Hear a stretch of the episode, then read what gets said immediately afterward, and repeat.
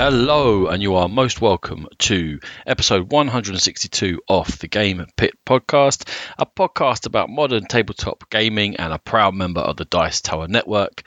My name is Ronan, and I am going solo for the second show in a row. So in this show, you're just going to be hearing me going through a bunch of big games I've played this year, trying to catch up on all that time that I was missing from the podcast at the beginning of the year, still catching up on those. And I'll just chat about a couple of things I backed back a couple of months ago, games that have come in to the collection. So no Sean once again this time around. Still got some stuff to deal with. Probably going to be on for a little while, but everything's all good. If you're missing Sean, though, he is definitely going to be back. I know he's going to be back for next episode because it's already in the can. So himself and our annual guest Matthew Jude have already recorded with me a review of 2020, all the best games, disappointments, best production, all the usual stuff we do. So hopefully you're going to enjoy that. It's a much longer episode coming next time round. I think the second thing I need to say is the sound quality might not be as good on this episode as hopefully you're used to. Usually it's okay. I don't know what's going on. I think everyone's fed up of looking at the same four walls in West London because I've got three different houses get building work going on all around me. And when I've been available to record, I've been trying to do this for about a week, and there just seems to be someone destroying a wall somewhere whenever I'm trying to record. It's happened this morning. It's quite quiet at the moment, actually. But in order to mitigate some of the background noise, what I've gone is I've gone to my headset rather than my usual sort of amateur setup with cushions set up around a microphone because it was just picking up too much. And there's vibrations through the floor and the walls. It was going crazy. So yeah, West London is definitely building season at the moment. Apologies if this doesn't sound quite as crisp, but I had to get someone out to you. I've got these games to catch up on. I've got to get that review out in a couple of weeks. So let's just crack on, and hopefully you'll enjoy some of what I have to say anyway. Let's start with these quick reviews. And as I said before, usually Sean and I go quite in depth on games. When it's just me chatting, I'm just going to cover over quickly some thoughts because you don't want to hear me droning on about the same games forever and ever. And I'm going to kick off with Cubitos. I'm going to say Cubitos. That's probably going to sound very English, but there you go. It's a 60-minute game for 2 to 4 players. Designer is John D. Clare, and the publisher is AEG. And the first thing I say, I think, is AEG have been on a bit of a roll. I have to say that this is not a review copy or anything. I bought this one, and so did Sean. They've just been hitting out of the park, and they've come up with a lot of good games, and definitely AEG stock has risen in my eyes recently, which is one of the reasons I wanted to get Cubitos. Well, the other thing is I was hearing a lot of good buzz about it, and it was a lot of fun. So that's what put it on my radar. Firstly, before I start going to talk about the game itself, I think I'm going to note that, to me, this game owes a lot to a previous AEG title from a few years ago, which was Automobiles from David Short. And if you have played Automobiles and not Cubitos, probably as about 10 people in the world who have done that, it's an idea where you're building up your own pool. In Automobiles, it was cubes. In Cubitos, it's dice, but they're cubes of dice of different colours. And it's a race game. They're both race games, and the different colours are going to trigger different powers, and the powers vary from game to game. You've got different setups. So a red cube in one game will be different to a red cube in another game because you can just change what it does. And I felt like there was a lot of heart here that was the same, a lot of skeleton maybe, and then Cubitos has gone and changed it up. And one of the things you'll hear about that really changes it up is that this is dice, as I said, whereas Automobiles was a bag builder. You pull out a few cubes and they just do what they did, and this one you're going to roll the dice that you have, and they'll have different effects. What you're trying to do, though, is it comes with a couple of mats which are two-sided, and you set them up and they make different tracks that you're trying to race around, and whoever gets around the track first and wins the race will win Cubitos. And as I said, there's different colours of dice. You play with the same colours every game, but there are just cards that set up that say, okay, this yellow dice does this in this game, or you can switch around and say, like, the yellow dice does something different. And there's various colours of dice, and you can mix them up how they come. Now they come, or the game comes, with suggested setups, as you would expect from a game like this with so much variety. There's one, here's the easy powers, this is your first game. Here's one that's more interactive. Here's one that's going to have big boosts off each other.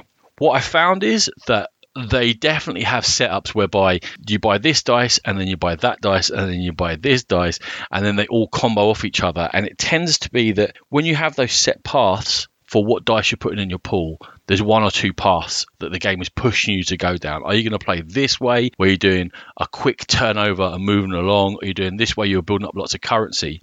Because you get a chance each round, you're going to roll the dice. It's a push your luck thing. If you roll too many misses, then you're kind of almost going to miss your turn.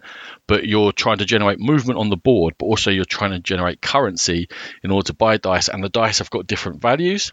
And it's at the beginning of the game, you cannot get the higher value dice. It's not possible. And in fact, unless you really push your economy in certain setups, you're not going to get the higher value dice because they're quite hard to get to. So you have to really aim to get there. Or are you going to go, no, I'm okay with these lower value ones, and I'm just going to try and like tinkle along.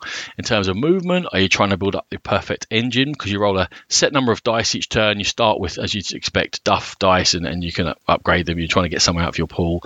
It's a typical sort of pool builder, if you like.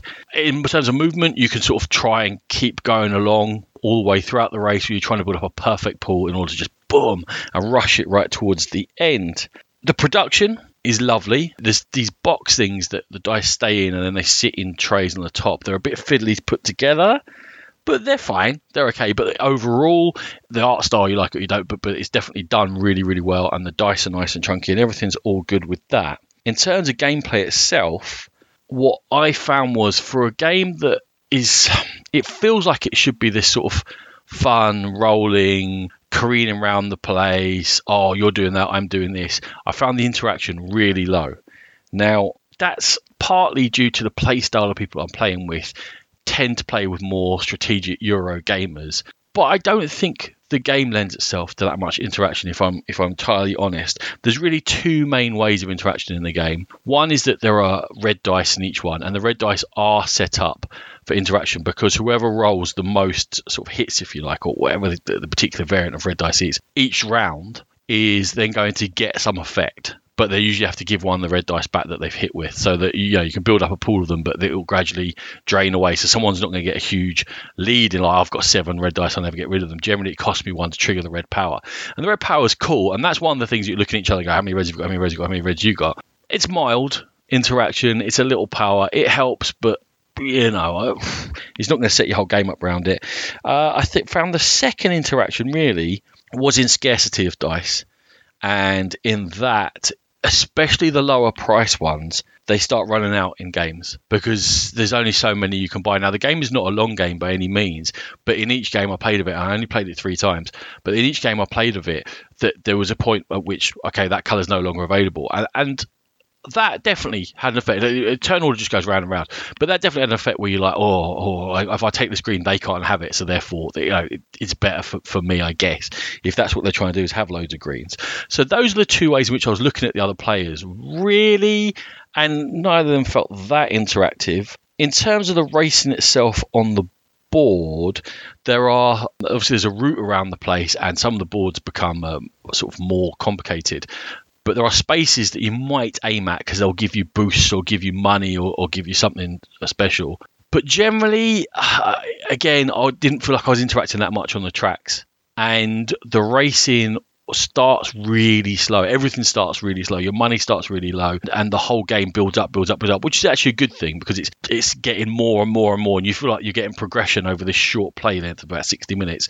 But I didn't find the tracks that interesting, if I'm honest with you. I found, and I think this is definitely a personal thing, it's the way I played it. I was just building up my engine for 2/3 of the game and not really getting very far. And then suddenly when it kicked in and I had all the right colours that I'd planned to have, bang, I was off. I mean, that's okay, but for spending 40 minutes sort of going, okay, I'm just getting a dice, I'm getting 2 dice, and then 20 minutes going, well, bang, bang, bang, bang, bang, bang, bang, bang. Like I say, it is a progression of sorts within the game, and it wasn't necessarily a bad thing, but I don't think it was that great either. So everything in the game left me slightly wanting. There was no actual aspect of it that I thought, oh, this is a really good racing game. It's a really good pool building game. It's got a really good arc to it. It's really interactive. I sound like the string section of an orchestra there. So it fell between the two stools because for Euro strategic players, there wasn't enough to get your teeth into. On the other side of it, for me, there wasn't that Sean's word theatre, that drama, that stand-up roles, that laughing, that, oh, you did this, oh, you took that from me, that you get in the best of these sorts of games. So at the end of all of that, Cubitos was quite a big miss. I don't think it's that great a game, but I think that it's the things I'm talking about. You're like, oh, that doesn't bother me that much. I just would quite like to roll my own dice and move around and sort of play with it a bit and see how it goes. Then it would be a couple of steps up from where it is for me. It definitely misses all my personal boxes. There's just nothing really there for me. So that was the big, long review, and I didn't really like the game. So let's start on a downer and move on to... well, there's some ups and downs in this episode. Right. The next game I'm going to talk about is Fired Up, a 90-minute game, 2 to 5 players from Draw Lab Entertainments. This was designed by Georgios Lf3adis and Theophilos Koutroubis. And what's it all about? So in Fired Up, there's a futuristic arena in which gladiators are going to be combating each other. But this is not an arena game and it's not a fighting game.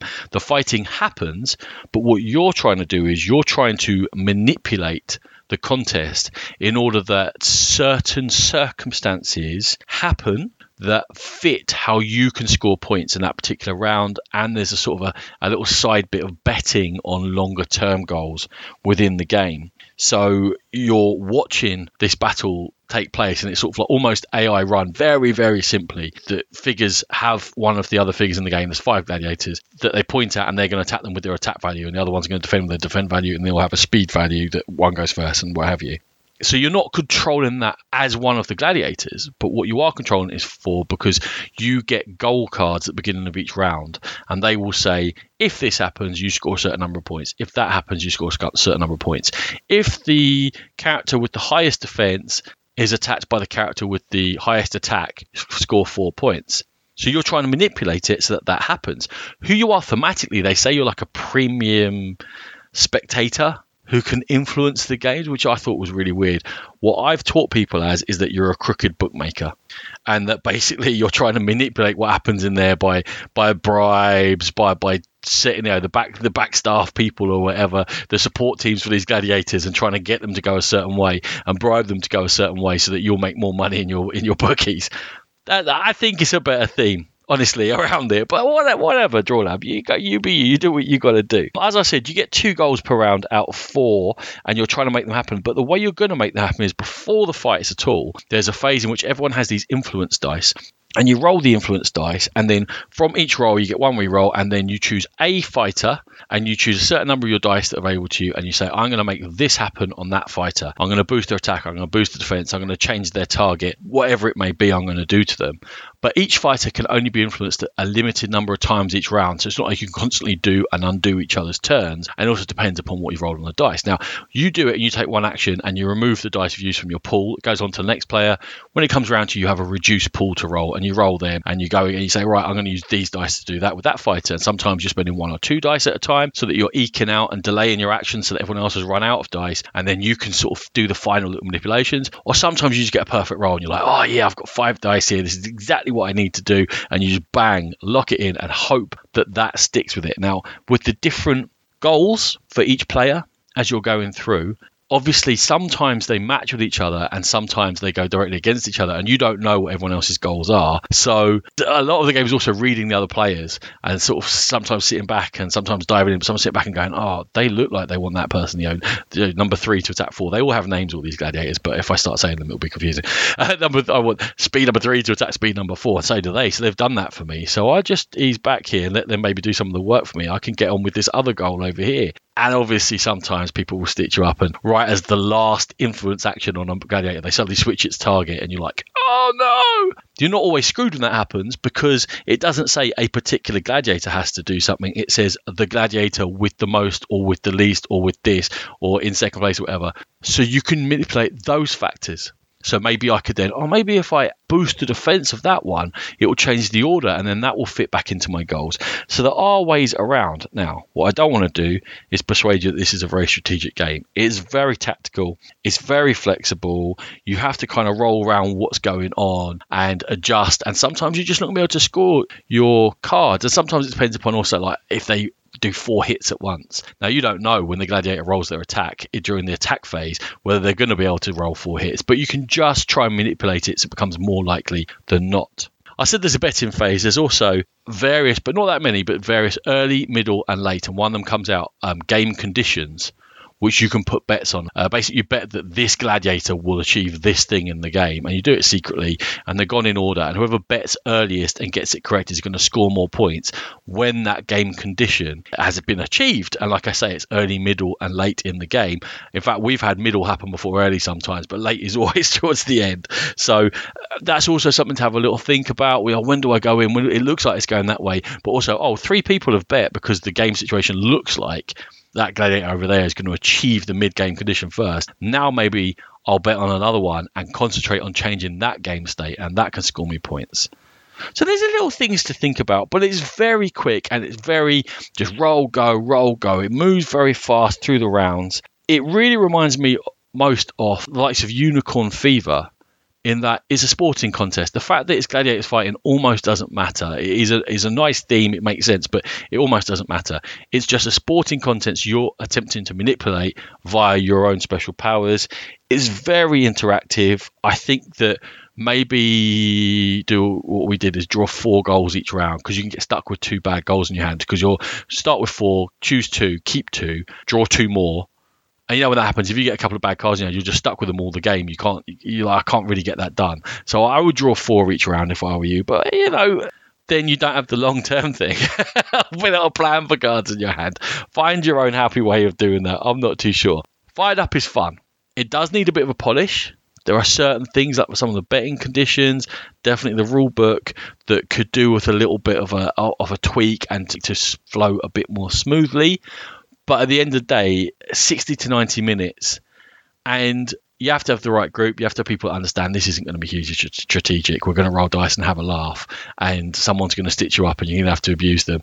But in that setting, I think it's actually a good game, a very good time, and well worth looking up. Fired Up. Okay, third game I'm going to have a look at is Dead of Winter: Long Night. It's 2 hours, 2 to 5 players, from Plaid Hat Games, designed by Jonathan Gilmore. Now, this is a standalone expansion for Dead of Winter, which hugely popular game in which you're trying to keep a colony of survivors alive while there's zombies attacking both the colony, and there's problems in the colony each turn. You have got to get food, you've got to get fuel, or whatever it might be. But also you've got to go out to various locations in order to collect things to become successful, to achieve your own goals and the group goals. But every time you move around the place, there's a possibility of getting bit. You control more than one character, so you can find other characters. You can build up a little pool of yourself if you want, if you're really lucky, but usually they're dying because moving around is so risky, and also there are zombies attacking and various other things to do. The whole thing of Dead of Winter is that it was intended to be played with 1 or 2 traitors. I can't remember, but there was a while since I played Dead of Winter, but some traitors within the group. Or you can play cooperatively, and sometimes you're trying to work out, is that person working against us or not? And if they are, they get exiled and their game changes a little bit and they're trying to achieve something else. And Dead of Winter: Long Night retains all of that.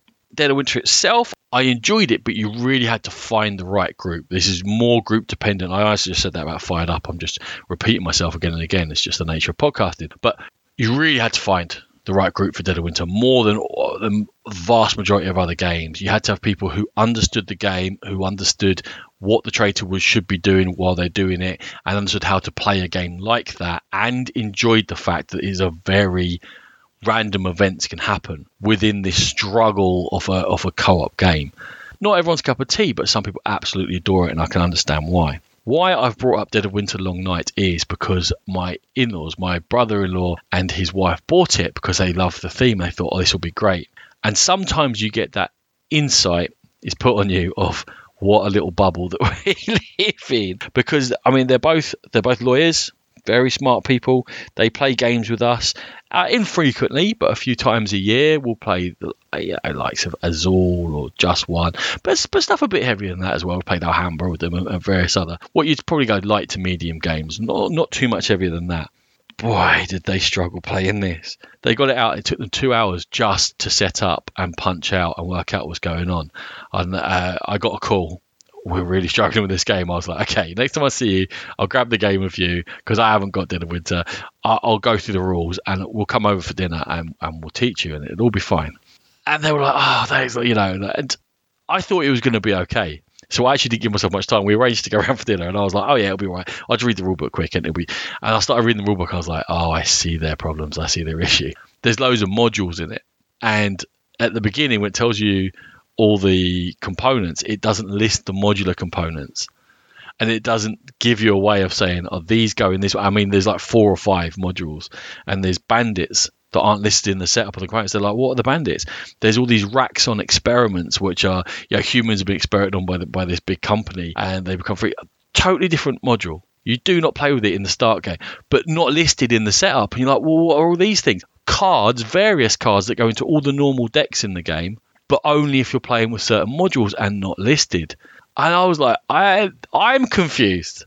I'm confused back in this out. I had to go to the back and look through all the rules for the modules. Oh, I see. These components are for that. Oh, these bandits go here. Oh, those are particularly fuel containers that only go in. I was like, wow, this is a pain for me to sort out. How anyone outside our bubble could be expected to work this all out is beyond me. And they didn't. And I totally understood afterwards trying to go through it. And sometimes I think we need to have a think.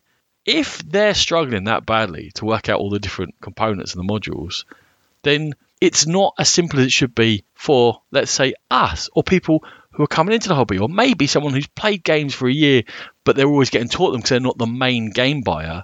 And then they get, oh, actually, that sounds really good. And they buy it and they think, oh, I'm going to, you know, for once, I'll lead the group that can come to my house and I'll teach them a game. And they buy this and it'll be a nightmare for them. You can knock people's confidence. You can knock people out of the hobby or knock potential buyers of games out by doing this, by making it so difficult.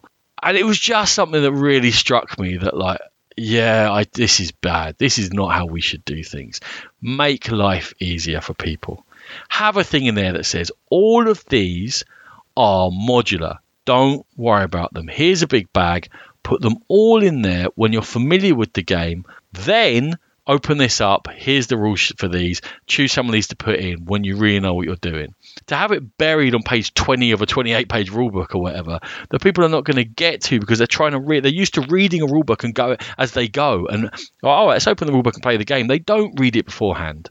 They don't set everything up and run through it by themselves like us lunatics do in order to be able to teach it better. We are the few, and we're completely obsessed. You know, sometimes these things really strike you home.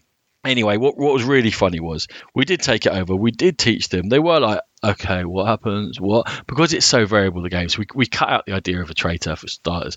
Let's just play as a co-op to get the mechanisms down. And then sort of, yeah, we're just guiding them through. And it's a very simple first tutorial. You've got to go and get a bit of everything. So basically it teaches you to go out, scavenge for stuff, deal with a couple of zombies, come back again. I was trying to impart, you know, there's more to this.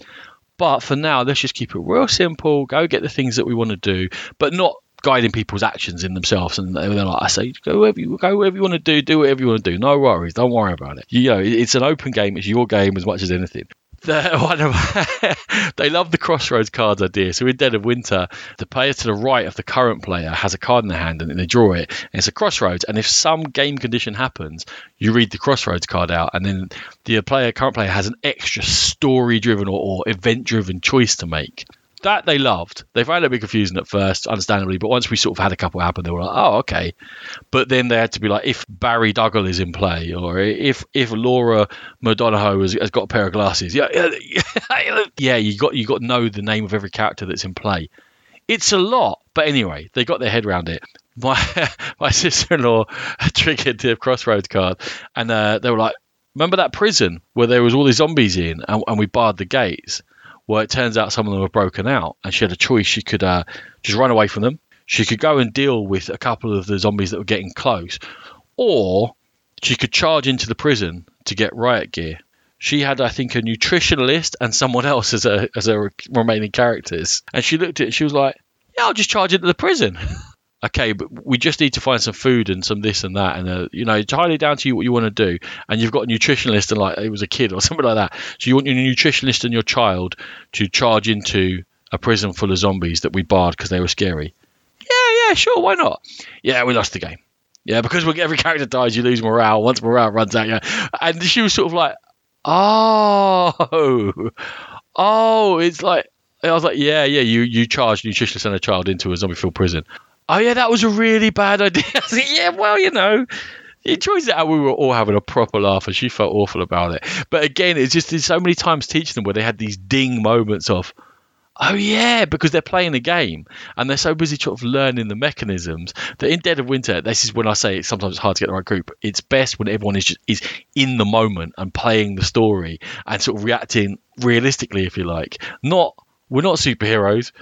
Why would we charge into a prison full of zombies? The laughter went on and on, and she was like, I'm so sorry. We're like, don't worry. It's a learning experience. It's all good. I mean, I can't even remember saying to them, look, the whole point of a game like this is to make stories where people do things and funny things happen or bad things happen. And we're chatting about it. And look, we're going to chat about this for a long time. It's just, you know, I'm not very good at recreating the moment, but her idea was charging in was pretty hilarious. On the other side, in terms of actually reviewing this, Dead of Winter Long Night as an addition to Dead of Winter, those modules that I was moaning about that are very, very confusing as to what all components are for what and where they go and what they do. Well, obviously, I haven't got to them, but they did really look interesting. And if you're a Dead of Winter fan, you've probably bought this already. If you wanted to play Dead of Winter, I would suggest this one. It did seem slightly more polished, which is an issue that Plaid have with a lot of their games, is the polishing up and the final details and the making things work. It seemed that way to me, but also those expansions really seem like if you play this a few times, they're going to add variety and really mix things up. And then they add in different locations, such as the Raxxon headquarters, where you're going in and you're dealing with these experiments and you're trying to work out what the whole conspiracy is. And that all just really... I was like, yeah, this is interesting. This is sort of the ultimate version of Dead of Winter. We intend to go back and have dinner with them again, maybe every couple of months, what have you, and play it again and maybe get past the tutorial scenario. But most importantly, never mind getting past the scenario, is making more funny stories, which we can bring up again and again. So it did its job, Dead of Winter Long Night, for sure, but all that complaining about the barrier to entry, it's something we really need to consider. Right. Another expansion. This one isn't standalone. This is Bunny Kingdom in the Sky. It's 2 to 5 players, which adds one from the original Bunny Kingdom. It's 60 minutes long. It's from Yellow. It's Richard Garfield. What does it do to playing? Now, Bunny Kingdom is a game that we've played 20 plus times. We love it. Ellie loves it. Sean loves it. Natalie loves it. Rachel loves it. Everyone loves it around here. It's definitely vibed with us as a family, as an extended family. It keeps on getting requested. And In the Sky was an obvious purchase. I've got a feeling it's been mentioned somewhere on the podcast before, and I can't remember where and how. It may even have been reviewed, but I couldn't find where. So do you know what? I'm just going to go into it because we played it again and we gave In the Sky another shot, which is a few times we played with it. And it's pretty bad. Okay, what does it add? It adds an extra board, which is up in the sky in the clouds, which is full of these wondrous resources. But in order to make anything on the board, which has got many fewer spaces, but a lot more of the spaces have something on them, it's a bit hit and miss whether you're going to get access to that board. It felt like it was extra fiddliness without too much comeback for it. They also introduced this idea of a trading score, in that you can gain coins throughout the game, and you add up these coins at the end of the game, they do a combo, and in a complicated fashion, they score more points. Fiddly and not entirely something you can concentrate on. And again, what happens with the extra board, the sky board, and with this trading, and there's some banging in the background. I told you there was builders. Hopefully you can't hear it too loudly. Is that this is a theme throughout for Bunny Kingdom in the Sky, adding fiddliness. All the extra cards that it adds randomness, because I was able to get hold of 4 In the Sky cards on this first round, but I might not see any more because the deck's got a lot bigger. So that's not something that's really helping me out. I'd say it adds a couple of extra luxury resources. Now, the extra luxury resources are really important because in Bunny Kingdom, the way you score points is by having towns in an area that are all connected, but that area has to have access to resources. There are only 3 basic resources in the game. So no matter how many towers you build in your towns, you're only multiplying them by 3 with basic resources. All the other luxury resources you get by cards, and sometimes people can get lucky in just drawing more of those cards because there's not that many of them in the deck. You don't want there to be that many in the deck because, you know, they're valuable. But just adding a couple more that come with this, I found improves the base game. So that is the one thing that I will keep out of it. In the Sky also adds this idea of Corotadels, which is not the worst idea, which are huge towns that have 5 towers, which is more than any other, but they only count as 5. So when you put that in an area, you've got 5 towers, no more, no less. That's it. Again, that's quite interesting. I didn't mind that too much. That can sort of boost up a smaller area in a funny little way. But as an overall package, Bunny Kingdom in the Sky is a hard pass. Bunny Kingdom is a yes. And I'm going to say that I bought Bunny Kingdom in the Sky, so you don't have to. If you're thinking about it, as someone who's played Bunny Kingdom a lot, nah, don't do it. Don't worry about it. Okay, let's keep with the theme of Sky, shall we? But a completely different game, a single-player solo game. This is Under Falling Skies, 30 minutes from CGE, Czech Games Edition, and designed by Thomas Uhler. What is Under Falling Skies? It's a solo Space Invaders game. There's a mothership. It's dropping out smaller ships. The smaller ships come down the board in columns. When they reach the bottom, they're going to damage your city. Your city runs out of health. You've lost the game. Your health is a track down the right-hand side of these. You put multiple boards together to form the board that you're playing on. Up the left-hand side, there's a research track, and you're going to be taking actions with dice throughout the game, and your goal is to get your research to the top before the health of your city gets to the bottom. How are you going to do it? You're going to roll 5 dice. There are 2 white and 3 grey. And then you're going to assign on one dice is going to go into each of the 5 columns, which are your city, but also your action selection spots at the bottom of the board. Now, your action selection starts with a few rooms available and an excavator. And one of the things when you put your dice down, your excavator will move along and it will open up and make more and better and more powerful rooms available to you, including rooms in which you can combo up dice and get more powerful values. Now, moving the excavator and lots of other actions within the game require you to have power. How do you do that? Well, you do that by putting dice into power generating rooms. And the value of your dice that you put in anywhere is going to dictate the power of the action. So you can only move the excavator as far as the dice value that you've put down. So the higher ones, you can generate energy. Generally, it's definitely related to number on the dice. It could be up or down or whatever it might be, but it's always related to the value of the dice. And the room will tell you whether you add to it or you subtract from it. But the trick is when you put a die down, any spaceships in that column are going to move down as far as you put it. So if you keep putting down 6s, those spaceships are going to come down very, very quickly and attack your city. I'll mention quickly that when you roll, you don't get rerolls until you place one of the 2 white dice. And every time you do that, it forces a reroll, which is a good and a bad thing. And the timing of when to place those white dice is a huge part of the game. Very, very interesting part of it that you're like, oh, I want to place that, but then I have to reroll these, and these are perfect. But the timing of all this doesn't work out properly. Now, most rooms don't trigger immediately when you put the dice in there. You place them all, move the chips, and then you trigger them in your choice. But still, it can be kind of agonizing. Now, I said that these spaceships are moving down and they're going towards the city, but you do have defenses because there are rooms you put your dice in and they launch fighters, and the value of the fighters will only blow up certain ships because there's a value to each space it can be on, these spaceships coming down, and the value of your fighter has to be high enough to attack that value where the spaceship is. So there's a movement aspect that as you place the dice in the columns, you might be want to get that spaceship, maybe even if it moves further, as long as it moves on to a more vulnerable spot and you have a plan, all right, but I can put this into here where I launch these fighters of a value 5, and every other spaceship on the value 5 or not will get smashed back up to the mothership. Now that's good, but the mothership's going to move down at least one every turn. Also, when the fighters land on spots, they can have effects. For example, move the mothership again, which is terrible. Every time the mothership moves, well, most of the times, it also triggers another special effect. Some of the fighters will then shift columns. So next time you put a dice in the column, both those fighters will move. Or 3, if you've planned terribly or really well, depending on how smart you are. If you're me, not that smart. It only takes one hit to kill each of those ships, but they will keep coming back again and again and again. There are also extra ships that can come into play that might be one-offs. So there's plenty of things to think about because you're trying to move these ships down. We're not trying to, but they have to move down, but get them in the right spaces to be vulnerable to your attacks, but have enough energy to do all the things you want to do while you're moving your excavator to get to the more powerful rooms. And all the time you're having to generate research because you have to do that. There's not many turns in the game that you can skip doing that at all. And there are various values on this research track. So if you've got like a 2, a 1, and a 3, if you put a 6 or manage to generate 6 research, they will jump up 2, 1, 3.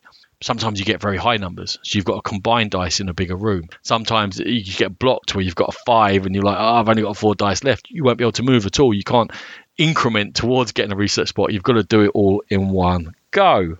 As you go and you get more used to the game, the first thing it does is that it introduces slightly more complex rules. The way that introduces that is you can do things. There are blue dice in the game and you can generate robots, and robots become available to you when you place a dice, and they are dice that are set of a value, but every time you use them they tick down, but you can use them around the place, which gives you a bit more strategic thinking. There are different cities you can defend, and cities themselves have powers, and in fact if you lose and a city dies, you flip it over into its wounded side, I don't know what it's called, but it becomes slightly more powerful. And there are a few cities to play with in the setup, but what the game gives you is a campaign. Now, in the campaign, you read a little comic that says this is happening. You get a choice of cities. You choose one. The other one apparently is blown up. You can get choices of characters. You get special attack ships coming down. You get special powers. And the other thing is you can set the difficulty of each game that you play, because you can flip over. The sky is made up of various boards, and you can flip them over whichever ones you want. And the more you flip over, the harder the game gets, because they basically make the research track harder. So they've given you plenty of things in here to think about in each game. They've given you ways to mix up the game as you become more familiar with it, add in the sort of advanced rules, they're really the full rules if you like, and then start going into the campaign and the different scenarios, and you've got characters and characters that will come back and characters that can upgrade and all sorts of different things that can happen. It needed that variety, because if it was just put out, and I think that in the hands of a different publisher, it might have been put out as just a basic game, here you go, play it. You'd have had 10 games and then you'd be like, I've seen everything I can see in this game. CGE are a very good publisher. They know what they're doing with their games. And they have, whether it's them or design or whatever, but they've put it out where there's lots of variety, and it needed it. What I'll say about the variety is it doesn't massively change up the game. It is just variations on a theme. Therefore, if you don't like the base play of the game, if you think, if I play this a few times and I get into the campaign, it's going to mix it up and I might like it then, that is not going to happen, because it doesn't change it that much. What it does do is, if you like the game, give you different ways of thinking about the same problems. So that's just something to think about. If you play it twice, you think, I'll keep plowing through. It won't mix up that much. But I think that most people, if you're going to know, if you'd want to play a solo dice placement game, if you do want to do that, you're going to find a lot in here. I think it's very well done. I think you're constantly thinking, you're constantly rethinking, you're constantly, I'll place this dice. Oh, no, it's a white dice. That'll make me re-roll this one, so I have to place this one first. But that doesn't work out properly. Where's that robot I had? He's gone too low. He's getting down to a 3. Oh, why are you now a 3? Yeah, you're going to be shouting at yourself as you play Under Falling Skies, and I think it is well worth a look. Plenty of content, plenty of plays. It's going to keep you entertained. So Under Falling Skies get a recommendation from me. I got 2 more to talk about, and they're not the newest games in the world, so there you go. The first one is Tyrants of the Underdark. Now, Tyrants of the Underdark is a 2 to 4 player game. They say 60 minutes long. I don't think it's 60 minutes long. I play this a lot of times. I don't think I've ever played it in 60 minutes. It's from Gale Force 9. It's designed by Peter Lee, Rodney Thompson, and Andrew Veen. It's from 2016, the original one. It's what it is a Dungeons and Dragons themed game in the Underdark, which is where the Dark Elves, the Drow, live. And it's a deck builder. But with that deck building, what you're doing is trying to, you're a family and you're trying to spread out. There's a war and you're trying to control areas. And if you know anything about the lore of the Underdark, you would recognize the names of these places. They're all very hard to pronounce. And I know a tiny bit about D&D lore, not a lot. And even I recognize 1 or 2 of the names. Right. Why is it currently come back into my mind? Well, we've played it a couple of times recently. It is one of Eleanor's favorite games. And Gale Force 9 announced a 2nd edition. Apparently, Tyrants of the Underdark has been impossible to get hold of. They're all sold out and what have you. It hasn't been reprinted for a while. There may be reasons behind that. First of all, is that they didn't do a very good job printing the expansions.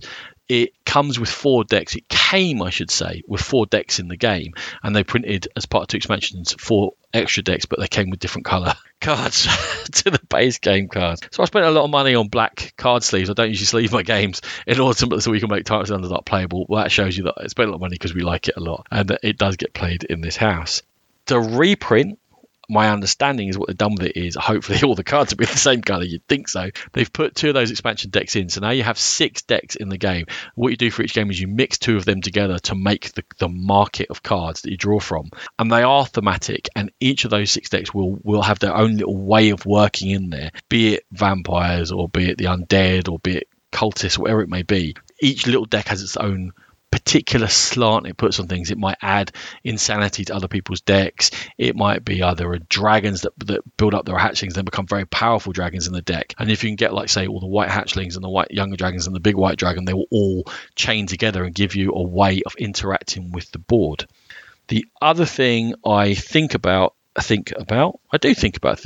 The other thing I've heard about it is that in the original game, you got these little plastic shields that represented your soldiers or your power on the board, and also the neutral powers that you have to remove. This time it's going to be all cardboard chits. And now I'm not usually that fussed by components.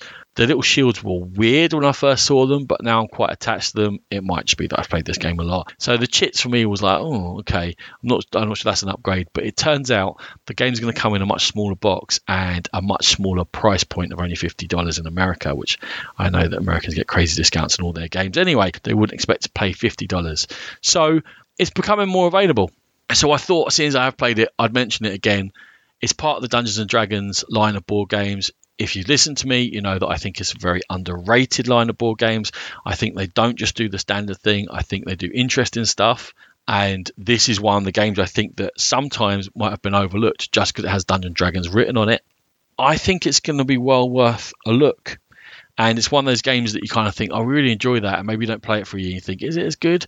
And then you go in and you go, you play it 2 or 3 times more because it's really enjoyable. It's very interactive. It's very clear what people are doing. There are various ways of scoring points. Yes, controlling the board scores points, but also building your deck, because every card you bring in scores your points. But also there's a way of taking cards out of your deck and putting them in your inner circle, because each card has 2 scoring options on it. And if you put it in your inner circle, it scores even more points. But you need to have bought the cards to promote cards into your inner circle. And there's various ways of playing and reacting to each other, and you can't just let someone run rampant on the board. But maybe you're going to play with spies, because you can throw spies in, which gives you access to areas of the board that you haven't got militarily, but you can then spring up in someone else's area and start causing them problems. You can defend against that by not allowing there to be spaces in your... But, you know, there's plenty to think about. So Tyrants of the Underdark is going to become available again soon. If you haven't played it, or if you heard me going on about it, it's well worth a look at. I think it's a very good deck building area control game, and our plays just seems to time nicely with the re-release. The last one I'm going to talk about now, this is a bit of a... I said the Tyrants of the Underdark was hard to get hold of. There's a whole story about Solarius Mission. 2 to 4 player game, 2 hours long, from Spielworxx, designed by Michael Keller and Odi Odendal. I'll talk about the game, we can talk about its availability, and I'll try and be quick. It's a science fiction game in which you're spreading out from your home planet. All of you are from one planet. There's a modular board with loads of hexes on it, and on these hexes you've got planets and portals and commercial hubs. There's always one action die available per player, and they go on this wheel. And the longer an action die has been available for, the more bonus you're going to get for choosing it. If you want to choose a brand new action die, it's going to cost you something. And the way that is that you take a die, you do stuff with it, and then you roll a new one and put it on, and the wheel moves around. So that's what drives each of your decisions within the game. The action dice are all a colour, and they correspond to tracks that the players have in front of them.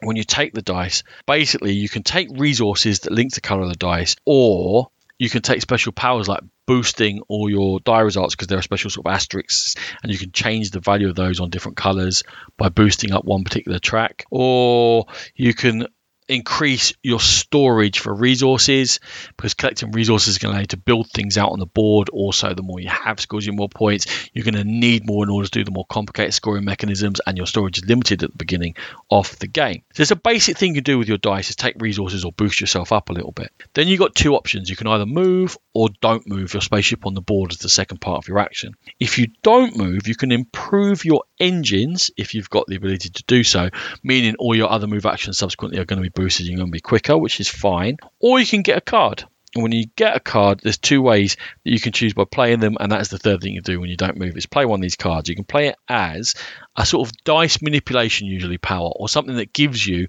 a little extra bonus as you play the game, or you can play it out as a mission, which is one of the more complicated ways of scoring points I was talking about. You're usually going to have boosted up your storage to a certain point, or have a certain number of something, or whatever it might be, but you're going to have to use your powers to boost yourself up in order to complete the missions, which can score you lots of points and also will give you board presence. So let's talk about board presence quickly. On your moves, you can move up to your engine size, which should have been boosted by not moving sometimes. Then you can as a hammer right next to my head. And then you can interact with wherever you've landed on the board. There are planets. You can flip a planet and you can choose to take it, which will give you something to try and achieve, to score points. You score points for having sets of planets, for doing them themselves, or you can take resources available on that planet if you wish to.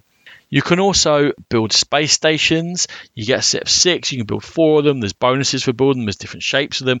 Build them in different configurations, which will boost various things, which will let you get better as you go on. When you do missions, you can place a marker. Again, will boost you up. And you're just generally going from very simple actions to boosting yourself up via, in various ways, getting bits of your wood on the board. You want to have different bits in all the different 6 outside sectors because it's built of 7 sectors, this board. You want to be near commercial hubs. There are 6 commercial hubs, 1 per outside tile. Only 4 of them are going to activate in the game, and they get revealed once per turn. There's 4 turns in the whole game, and the presence you have adjacent to the commercial hubs that are in the game will score more points. So point scoring opportunities become available during the game, and you're racing to get to planets ahead of people, to hubs ahead of people, or to whatever it may be. But moving's tight, because if you move, you're taking away from the other options you can have. But moving's good because it lets you build space stations, but you need the resources to do that. And it all triggers off each other in a way that when you start playing, you're like, I'm not going to be able to do anything in this game. And then by the time you get into round 4, you're like, I do this, I do that, I put that down, that flips over, I've done that. And everyone else goes, how did you do that? Oh, I've got this card and that power, and I've boosted brown up to 4 and Okay. And everyone's got their own combination of powers going on, all the while dealing with space contamination, which comes into you and clogs everything up, and you have too much, it causes you problems, but you can increase your storage for it. It's basically like, something that slows you down during the game. Okay. I hadn't played Solarius Mission before. It's become a Grail game. Why has it become a Grail game? Because Spielworxx, run by one person, Uli, he does a certain print run for his games. He brings one out at Essen each year, and more now. He's more active. I have to say, I've met him, I chatted to him, I sat down and had spent some time with him at Essen. He's a lovely, lovely man. So I'm slightly biased towards him just for the fact that he's a really nice guy. He's been in this business forever. And when he does his games and his run, his initial print run, what he then tends to do, I think always, is if other publishers are interested in publishing his game, he licenses the rights to publish out to those other publishers and says, sure, if you want to make more, you go and make more. I'm going to move on to making this next niche Euro, slightly odd game that I think won't find a huge market, but I think is interesting enough to bring to the market and try and get more attention. And that's generally what he does. In this case, he licensed Solarius Mission to Flying Lima Games, and they ran a Kickstarter campaign, and then they disappeared.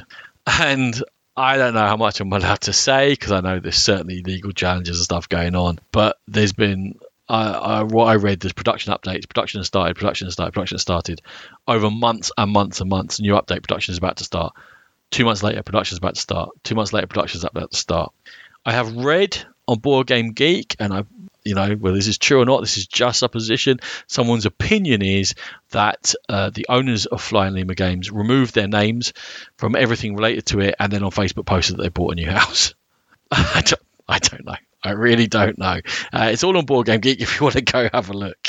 Definitely, the people who back this Kickstarter are not getting their game anytime soon, and probably not from Flying Lima, from what all the information is at the moment. Who knows? So I'm sorry if you back this, and me talking about it is bringing some pain to you, because it's a good game and I can see why people really want it. And it's a shame that it's very difficult to get hold of, and it's not my copy. It's my friend Steve's. I think I might break into his house. Anyway, the whole game is a puzzle, but it doesn't feel flat. It does feel like there's player interaction, that you're racing each other on the board. When people take a certain dice, it really hurts you deep within your core.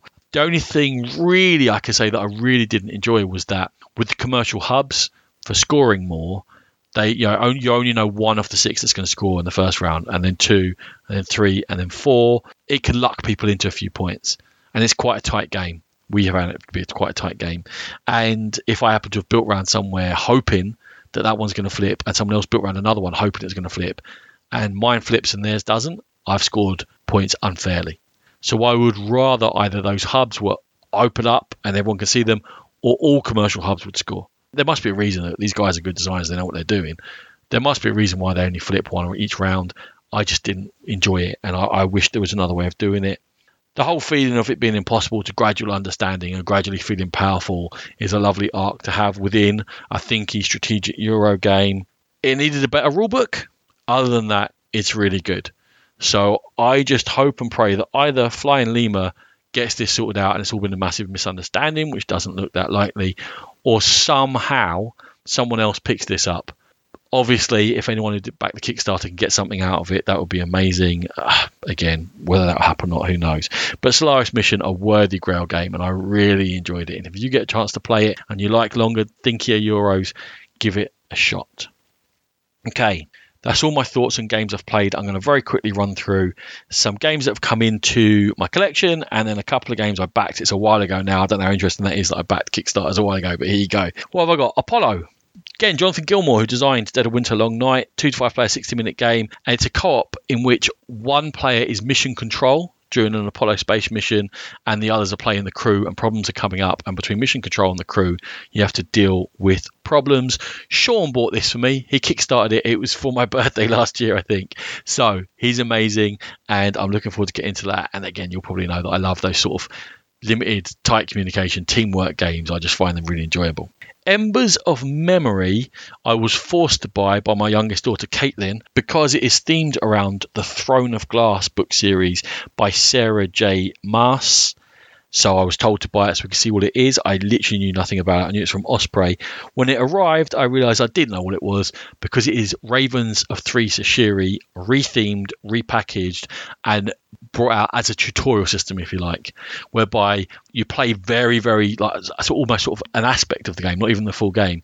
And then it says once you've done that, you understand, you can move on to second phase. Okay, we've slightly built on those rules, and third phase we've built on those rules. And each game you play teaches you the full games of Ravens of Thri Sahashri. Again, if you've ever listened, you know that I adore Ravens of Thri Sahashri, and I played it with the quite confusing original translated rules, and we had to get our head around it, but after dozens of plays we have got our head around it. So I love the game. The fact that Caitlin wants to play a game is great. I think she finds it a bit confusing, but she loves that it's the characters that she knows and recognizes from the book series. My thoughts, I guess, later on once we really dig into it, but that's come in. Dominant Species Marine, I mean, there's two games now that I'm going to talk about that came in that I'm both incredibly excited about. This is the 2 to 4 player sequel to my favorite game ever, which is Dominant Species, so I'm adoring, looking forward to getting into Dominant Species Marine. And finally, Destinies is from Lucky Duck. If you listen, you know that Lucky Duck and us, we know each other right from when their first published game. I happened to talk to them at UK Games Expo, and for whatever reason we hit it off, myself and Vincent, and we've always been chatting and see each other at conventions. And they're lucky enough, we're lucky enough that they support us a bit with games. They didn't support us with this game as it happens because I had already backed it, but what they did was they sent us a promo scenario, the first scenario ages ago before their Kickstarter campaign. I talked about it before their campaign. I loved it, genuinely loved it, enough that myself and Sean both backed it. And we were like, no, don't worry, we don't need a review copy, we're backing this, this is wicked. So that's come in, and I'm super excited to get that played as well. And the last show I'm going to talk about very quickly that I backed is Stellaris Infinite Legacy from Academy Games, a 4X sci-fi game, which they have called this the first of their Infinite Legacy system, they reckon, in which you're going to play and the universe is going to change, but it's non-destructive and it's non-linear and it's player-driven and players can drop in and out of the campaign. It's very ambitious. Academy Games have got a strong record, so I went with that. My last one is Valeria, the card game Darksworn. Rachel loves Valeria, the card game. I like it as well, don't get me wrong. But what this does is it adds an ongoing story and turns it into a co-op from Daily Magic Games, and I backed that as well. I'm looking forward to that coming in. That's me for this episode. I hope you enjoyed it. I hope you're looking forward to Sean and Matthew joining me next time out. And this has been the Game Pit Podcast. If you want to have a chat with me, it's thegamepitpodcast@gmail.com, or chat to me on our guild on Board Game Geek, or follow our Twitter account, which is where we're most active. And we are proud members of the Dice Tower Network, so head to thedicetower.com in order to get amazing gaming content. Thank you. Music by E. Aaron.